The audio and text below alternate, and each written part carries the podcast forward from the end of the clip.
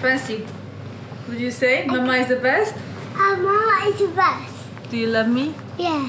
Now you're down, Tata. You're down. Get down, Tata. Go, give Mama a kiss. Give Mama a give kiss. Mama Give a me a kiss. hug. And a hug. You Give me a hug. Let's put. I love you, Fancy. And now we'll pick cake. Tata, you're down. Pick. You want to play a cave? Yeah. Now where's the cake going? Is the only thing he's thinking about. To play in the cave and love his mom.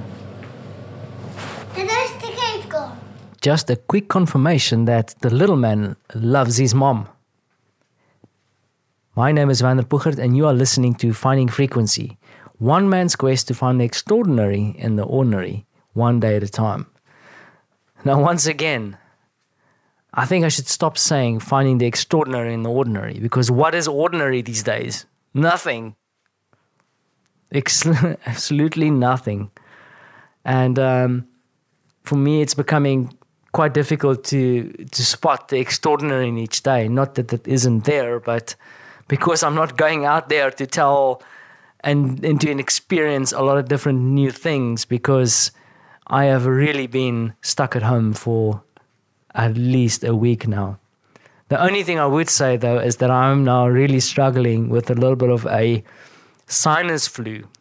Um, it's moved from my throat to my nose. So I'm I'm definitely sounding a bit nasal, and I'm quite nervous to cough or sneeze any anywhere where someone can hear me because I don't want to be dragged off to some kind of isolation, please. But I'm feeling great, so um, I doubt that I've picked up the dreaded uh, virus. But um, yeah, things are continuing here in Europe. Um, Poland is still in a little bit of an upward trend in the sense of a sense of cases coming up. Um, but there's been communication, but there is still a little bit of reluctance here and there of people to really take some of this um, as serious as it should have should be taken. I also had the great opportunity to connect with my cousin today. Spent two hours talking to him via Zoom, and it's funny um, that it's come to this. Uh, we are both stuck at home. This means that we can really reach out and talk to each other. The one thing that I love that he does, and I should probably take a, a little bit of a page out of his book, is that every Sunday he reaches out to have a conversation with his mom. And in this time, it also becomes even more valuable because they have to socially distance from their parents because their parents are on the older side of things. And as we know, this virus is not friendly to the elderly. And we like them, we want to keep them around. And I also chuckle because I don't think I'm that young anymore myself. So where do I fall? I'm right in the middle. So you never know what's going to happen. But then also, I asked him during the conversation, how is South Africa taking it? And it's interesting because beyond my belief, he shared with me that yeah, even the smaller shops, the coffee shops are, uh, are, are emptying out, the roads are quieter, and there's a definite awareness of what's going on, which is surprising. I really did underestimate my South African counterparts.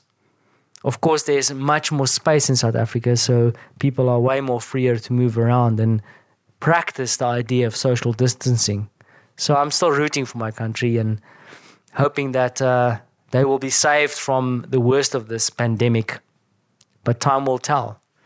Yet we all are in our isolation and uh, trying to figure things out, figure life out, figure business out. Because the thing that keeps on hammering in my mind at the moment is like, what is the new normal? What's this going to look like in the future for all of us? I still remain optimistic and think things are going to be great. Opportunities going to open up, but it's up to us to figure out what those opportunities are and how to maximize them and really leverage it to our benefit so that we can look after our family and our loved ones. Maybe something from the conversation today, maybe something that will come from this is that there would be closer cooperation across borders between all of us. Because, for example, my, my cousin is a really talented and um, accomplished creative. Trying to figure out and maybe build something with him would be extremely interesting and an adventure, no matter what happens. But time will tell. We need to figure all this out. For now, I just need to go back to the couch and sit down, take in some fluids, and shake this little flu because I have a lot of other challenges to face.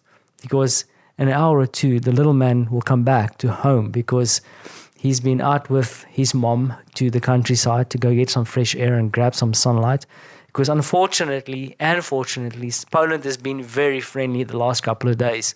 The sun is shining and it looks really inviting. You want to go out, you want to go spend time with family and friends and enjoy the outdoors.